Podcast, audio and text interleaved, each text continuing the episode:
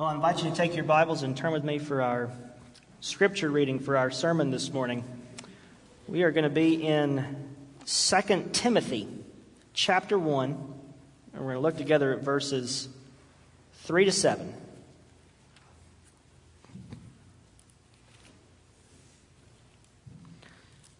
The book of 2 Timothy, chapter 1, we'll read together verses 3 through 7. I'm going to ask you if you'll please stand for the reading of Holy Scripture.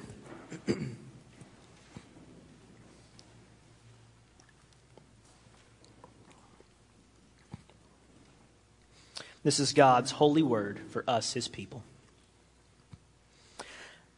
I thank God, whom I serve, as did my ancestors, with a clear conscience, as I remember your, you constantly in my prayers, night and day. As I remember your tears, I long to see you, that I may be filled with joy.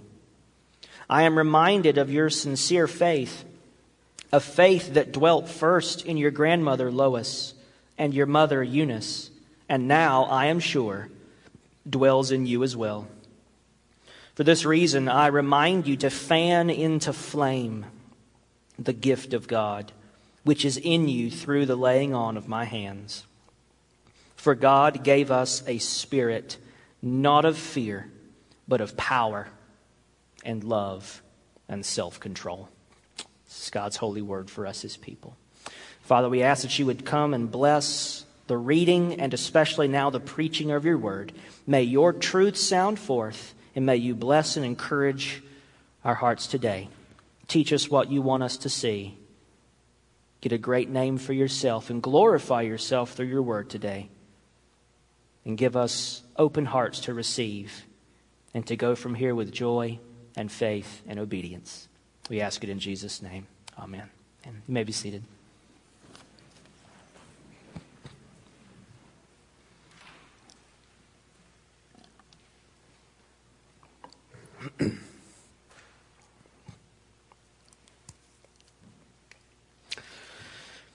when you study church history, especially the early church. You spend most of your time learning about a group of men called the church fathers. The church fathers are those early leaders, teachers, and pastors uh, who helped define and defend the Christian faith in the first few centuries of the church's existence. This is an enormously important and influential group in church history. And they got a lot of things right. And they got plenty of things wrong too. There were good church fathers and there were bad church fathers. So, for better or worse, these early church writers and preachers and theologians developed and passed down to us the Christian faith, the tradition of the Christian faith. They left behind a legacy of faith. In all our attention, though, on the church fathers, as justified and good as that is, because they are so important in the history of the church, in all of our attention on them, it's easy to forget another important group in the early church the church mothers. We tend to forget them because, well, two or three reasons. First, there were just far fewer of them. Second, we tend to forget them or not pay as much attention to them because almost none of them were in positions of leadership or teaching authority. And third, virtually none of them wrote anything. Or if they did, it didn't survive. It wasn't preserved and passed down to us. And so they tend to get sort of sidelined. We don't pay as much attention. Now, scholarship in recent years is starting to pay a lot more attention to them, and you can find books about the church mothers we're starting to, to learn more about them and, and sort of give them the more attention that they deserve. Well, perhaps the most famous church mother is Saint Monica. Saint Monica. And her son is perhaps the most famous church father, and that's Saint Augustine. Saint Augustine. In Augustine's all time spiritual classic, his autobiography that's called Confessions. He tells the story of his mother, Monica. And if Augustine hadn't written it down, Monica would be completely lost to history. But thanks to her grateful son, her devoted son, Augustine, we have the story of this precious woman of God. She is remembered today as a saint because she left behind the legacy of a mother's faith. In our passage this morning, we read about Timothy, who inherited a similar legacy from his mother as well. Look at verse 5 of our text. Paul says to Timothy, I am reminded of your sincere faith, a faith that dwelt first in your grandmother Lois and your mother Eunice, and now I am sure dwells in you as well. Timothy's mother and grandmother were strong women of sincere faith, and they raised and nurtured young Timothy in that faith. And as a result, Timothy became an apprentice of the Apostle Paul and a pillar in the church in the generation just after the apostles. We have 1st and 2nd Timothy because Paul is writing to his protege, his number one apprentice, Timothy. And without Timothy, we wouldn't have two books of the Bible because there wouldn't have been anybody to write the letter to named Timothy and what we would have missed out on. What revelation from God we wouldn't have today if it weren't for Timothy. But think back two generations. No Grandma Lois, no Mother Eunice. No Mother Eunice, no Timothy. And no Timothy, and the very founding of the church and the very books of the Bible would be different than they actually are. God used the legacy of the simple and sincere faith of these normal, godly women to accomplish extraordinary things for His glory and for His people today. He did the same for Monica and her son Augustine. And I believe He is still doing and can do the same today. This morning, what I want to do is I want to highlight three parts of the legacy of a mother's faith. First, a mother, a faithful mother, leaves the legacy of a godly example. The legacy of a godly example. St. Augustine describes at length in his book Confessions how holy and devout his mother was. He, he talks about her flaws and, the, and the, the sins and struggles she had. He didn't have a rosy, perfect picture of mom. He understood mom was a sinner. Mom did things wrong. Mom made some mistakes raising me and my brother and my siblings. Yeah, not perfect at all. But when I think back, the holiness and devotion of my mother far outstrips all of those faults and failures. Augustine learned this by watching Monica's life. He observed her faith in action day after day. And he recalls in his book, for example, her relentless prayer life. These things stuck with him later in life when he reflected on what a strong Christian his mother was. And there can be little doubt that Timothy experienced the same thing in his mother and in his grandmother. Timothy and Augustine had strong mothers, strong, faithful, believing mothers. They had that in common. But there's something else they had in common too. They both had dads who weren't believers. They were raised by believing moms, but their dads were not Christians. In the book of Acts, when we first meet this guy, Timothy, he tells us, or the writer tells us, that Timothy's father was a Greek. He was a pagan unbeliever. And his mom and grandmother were Jewish. Timothy was born to a Jewish mother, and so he was raised Jewish. And that's how it works to this day. You're automatically a part of the Jewish people if your mom's Jewish. And that's true today. And that was true of Timothy. And Timothy's dad allowed Eunice and Lois to raise Timothy as a faithful, believing Jew instead of a polytheistic worshiper of Zeus or something, like his father. And Augustine says that his dad didn't become a Christian until he was on his deathbed.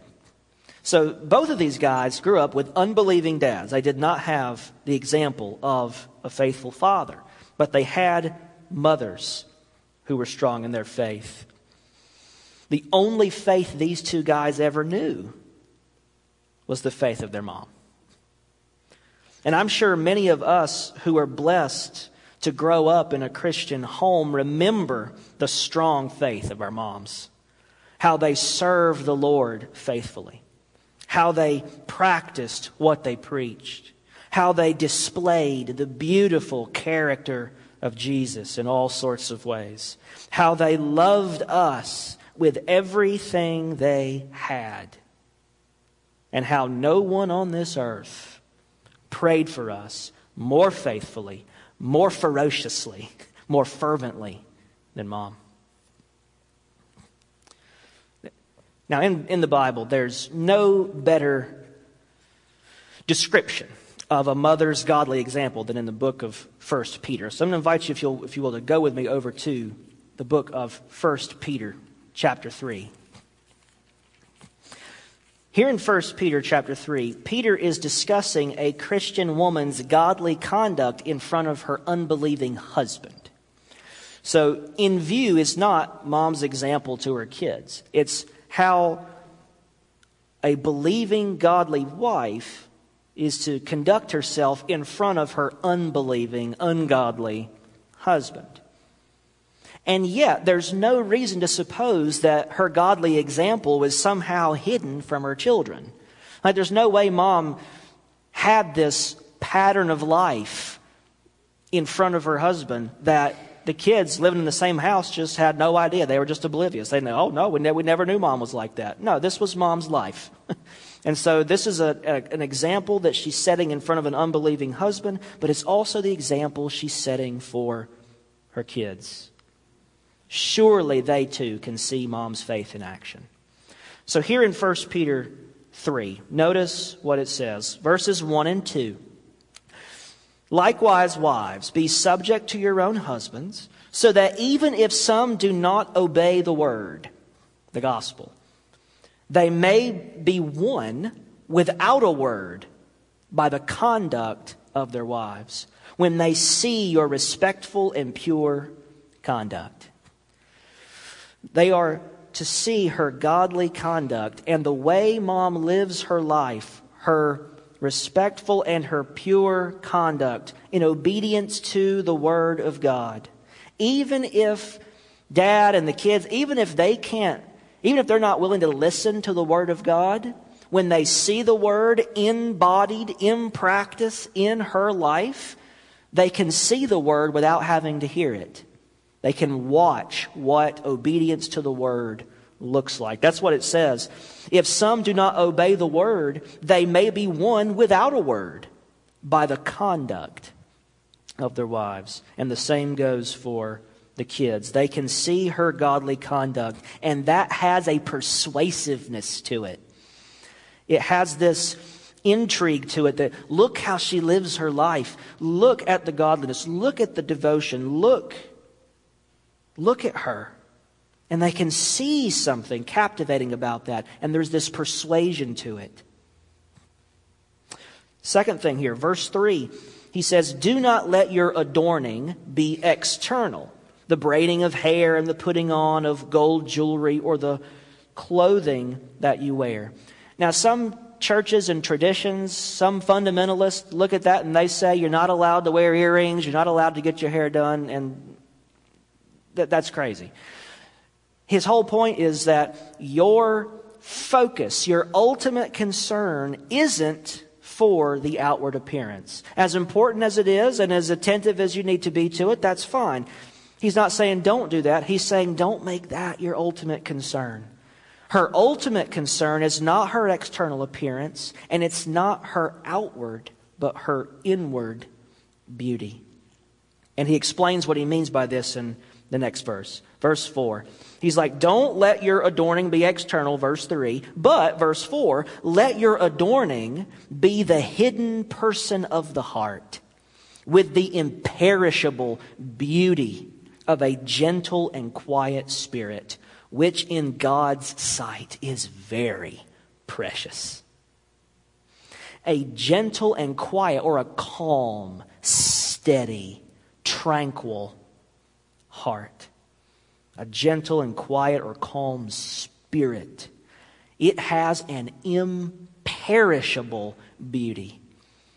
A beauty that does not fade, that does not go away, it lasts. And that's what a legacy is.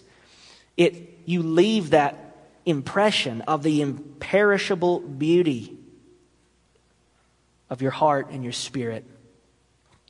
You leave that legacy behind, that godly example. And this word says that is precious in God's sight. There are so few verses in the Bible that talk about what God thinks is precious.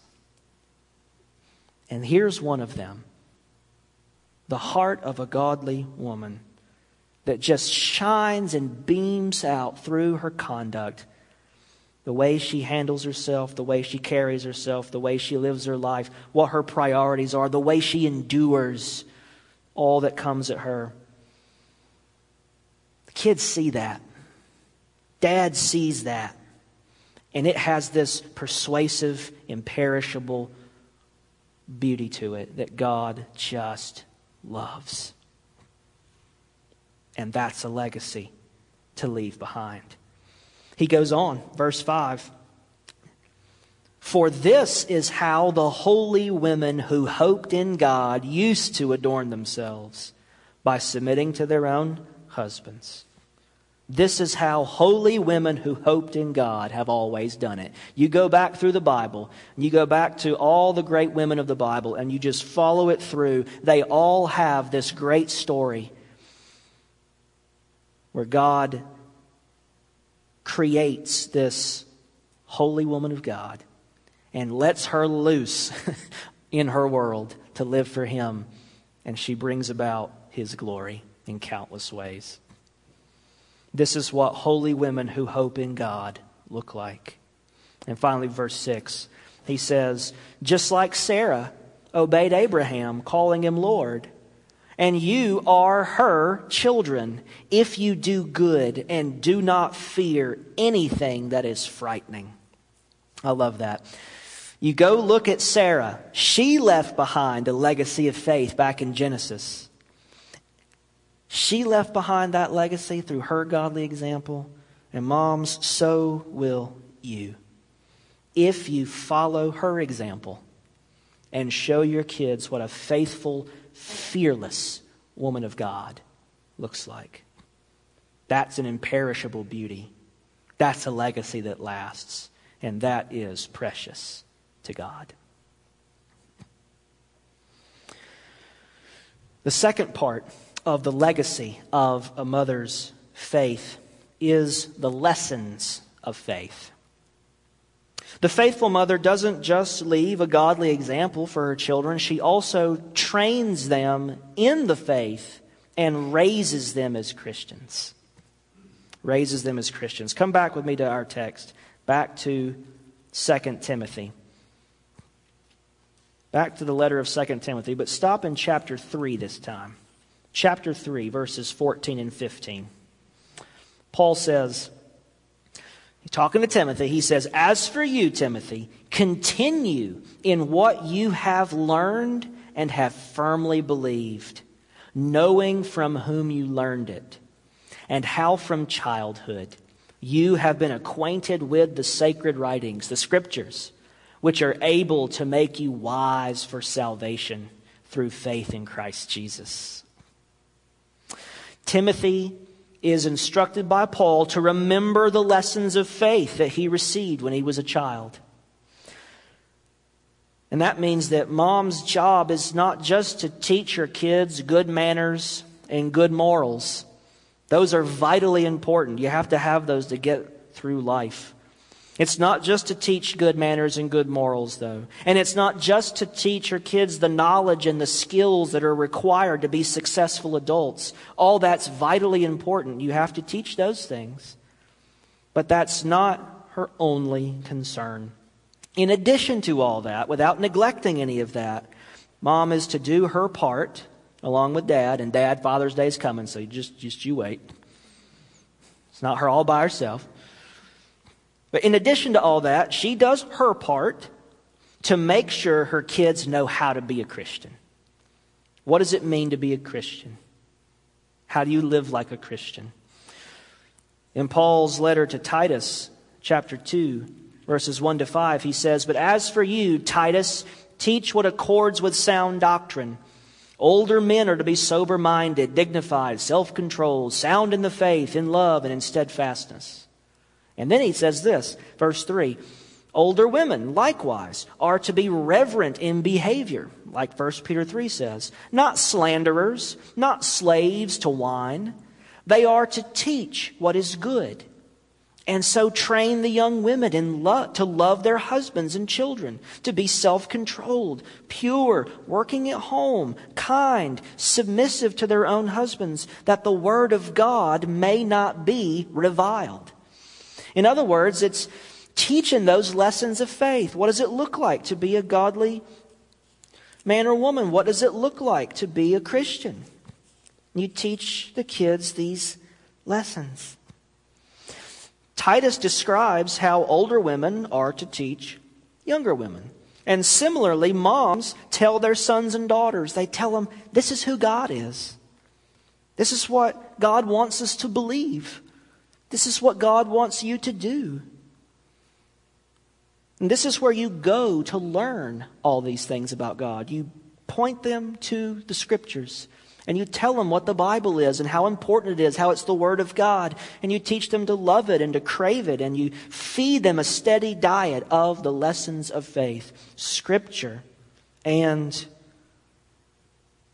who God is who gave us this Scripture.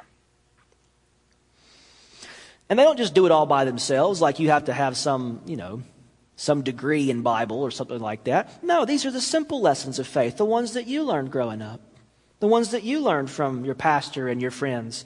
And you make sure your kids go to church and they learn how to worship and how to sit through the service and how to pray and, and how to forgive somebody and how to obey and how to be patient and kind. And you teach them what the fruit of the Spirit looks like.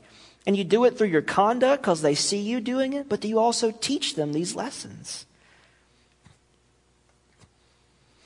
In Proverbs chapter 1, verses 8 and 9, the, the author tells us that he says to, the, to his son, it's, the, it's like a father speaking to his son, he says, Son, do not neglect your father's teaching, and do not forsake your mother's instruction.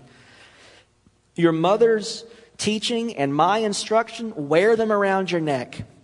Wear them like ornaments when you go out and when you walk and as you live. Adorn yourself with these lessons of faith. Your mother's teaching is a legacy, Proverbs says. It's a legacy you inherit, that you wear, that you carry with you. And then, beautifully, I love this in Proverbs chapter 6. He picks up this same idea of listening to your mother's instruction.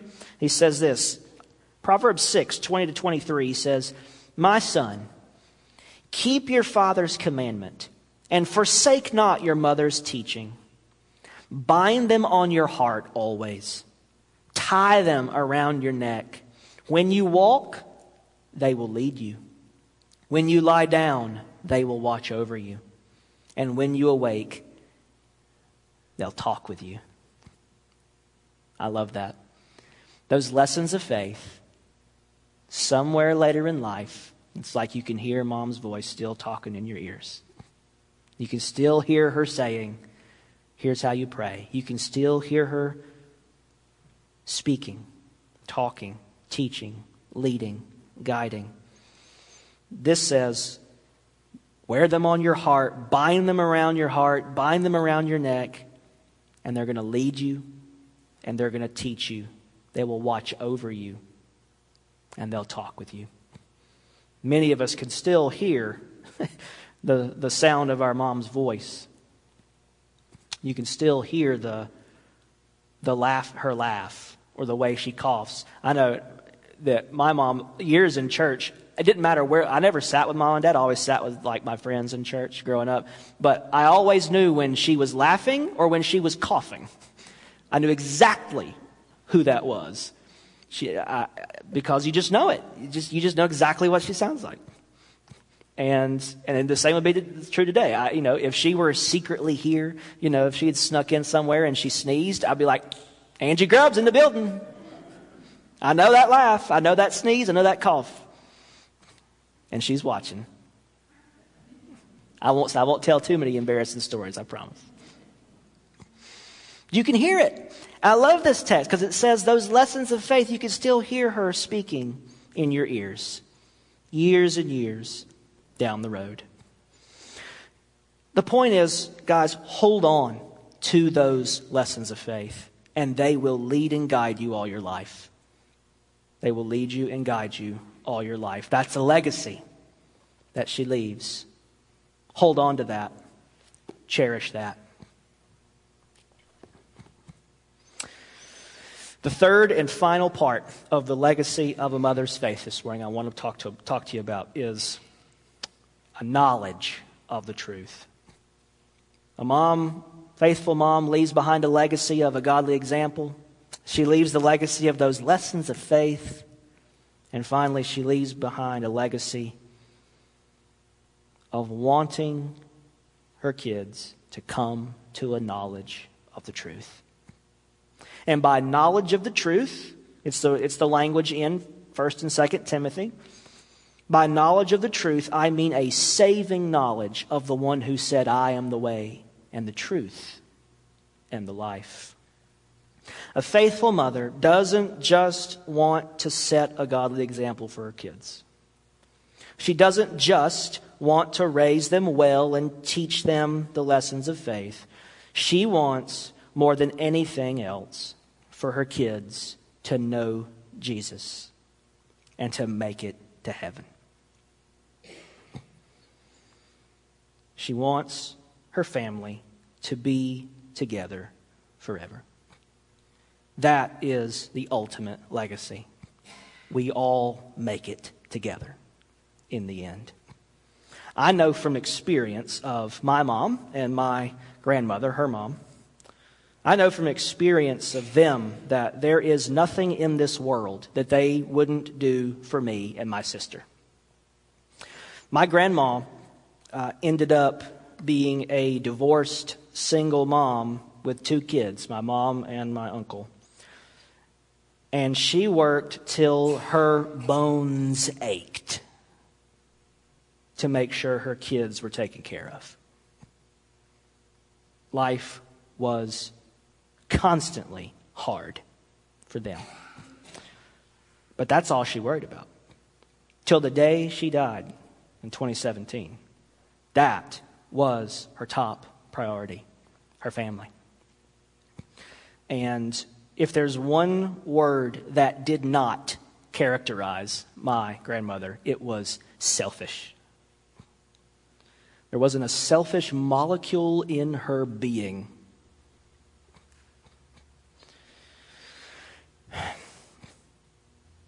She did everything for one reason take care of my family, make sure we all make it in the end. She constantly went out of her way also to spoil me and my sister. I hear that's something that is just natural for grandmas to do. but she did. She went out of her way to spoil us. And I'll give you one little anecdote uh, I was a kid, and I, I like grilled cheese sandwiches, but I like mayonnaise on a grilled cheese sandwich. Okay. We were out of mayonnaise one day, and, and so mom was like, Well, we don't have any mayonnaise. I'm like, Well, I can't eat it without mayonnaise. Grandma's in the living room and she's overhearing this. So she decides to leave. She's, all right, y'all, see you later. She leaves. Ten minutes later, she pulls up in the driveway, honking the horn with a jar of mayonnaise out the window. Angie, come get this jar of mayonnaise and make him a cheese sandwich. And she said, he's going to be so spoiled if you keep doing this. Okay? He, he doesn't get mayonnaise just because he wants mayonnaise. Okay? But that's, that's what it was. And for my sister, uh, whenever she liked to, when she was a kid, she would take naps on car rides. And, and so grandma kept a special pillow in the trunk for my sister to take nap. So whenever she was like, Mom, I want my pillow, you know, with her thumb in her mouth, Mom, Mom, I want my pillow, she'd pull over, get out of her car, get it out of the trunk, hand her a pillow, get back in the car, and keep going. And if mom was with us, she would say, Stop doing that to them. I'm trying to teach them some, I don't know, self sufficiency, and you keep giving them mayonnaise and pillows every time they want one. There wasn't anything that she wasn't willing to do to make sure that I had what I needed or what I wanted. And when I was in daycare, uh, from until I was five, I was in daycare, and she worked at the daycare. And my favorite lunch at daycare was fish sticks. Okay? I loved their fish sticks. I'm sure they were gross, but I loved them. I was like four. And so, what she, you couldn't get seconds. No seconds at daycare. I loved their fish sticks and cream corn. And when they had them on the same day, it was paradise. And she would skip her lunch and give me her fish sticks and her cream corn and just not eat. Now, maybe she ate something later, you know, but she gave me her fish sticks and her cream corn just because I wanted it. This is the kind of person I'm talking about. And my mom grew up with a woman who was like this who it didn't matter. She would do without, go without, that's fine. If it means taking care of her family. My mom learned from the best. And she has worked and sacrificed and done everything she could for us. I couldn't imagine growing up any better than I did. It was not perfect, but it was pretty good. It was pretty good.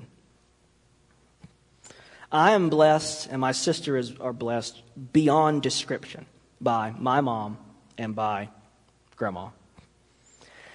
Much like Timothy in our passage, Lois and Eunice made sure that Timothy knew the way of salvation. 2 Timothy 3:15 says that they pointed them to the scriptures which are able to make you wise for salvation in Christ Jesus. They shared with Timothy the wisdom of salvation because, you know, she, I could get all the mayonnaise and all the pillows and all the cream corn and fish sticks I wanted and have everything in this life. But if I missed heaven, what's the point? And the main thing that mom and grandma wanted for me was to make it to heaven, to come to know Jesus. Ultimately, though, we know this. Ultimately, we know that salvation isn't up to mom in the end. You can't make your kids believe. Some of you may have kids who are far from God today, lost or doubting, resisting, running and it's killing you. It's, it's it just there. Some days there aren't words for how horrible it feels to think that they're lost, and if they were to die today, I have no hope. You know, St. Augustine, he spent the first 30 years of his life rebelling against Monica, running from God. He knew better. One of his most famous prayers in his book Confessions is he said he had a, he had a big problem with sleeping around and had, a, had at least one kid out of wedlock. And he knew better. And one of his most famous prayers is one time he said, Lord, he prayed for chastity. He said, Make me chaste. He said, Lord, make me chaste, but not yet. He knew better. He said, Lord, I know better. And yeah, do it one day, but I'm having too much fun right now. Augustine spent 30 years pushing Monica away, saying, Yeah, yeah, yeah, mom, you told me that when I was a kid. I get it, but I'm not interested, okay? And Monica, it broke her heart. And Augustine tells this story about her in the Confessions, how her heart just ached. Monica prayed and she pleaded and she waited with tears and pain for year after year 30 years of praying. And some, some of you here may have been praying for kids or loved ones even longer than that. And the temptation is to think, what's the use? It's just never going to happen. They're too far gone. Their heart's too hard. It just can't happen. But Monica, she knew that even though she had no guarantees, she never lost hope. And Augustine tells this story of how she was at church one day talking to a pastor, and she was begging him, please go talk to my son. He, he, he likes philosophy, and he's like intellectual, and like maybe you can get through to him. Like maybe you can relate to him on that level, and you can get his attention, and please go talk to him. And he was just like, this guy, he's too, he's too hardened to the gospel right now for me to say anything to him. So I'm not going to talk to him. He's not teachable right now. We need to keep praying. And she just kept, she just starts weeping in front of him. And, and finally, he consoles her with some of the most famous words from the book, Confessions. He says, he says, Monica, leave me and go in peace. It cannot be that the son of these tears should perish.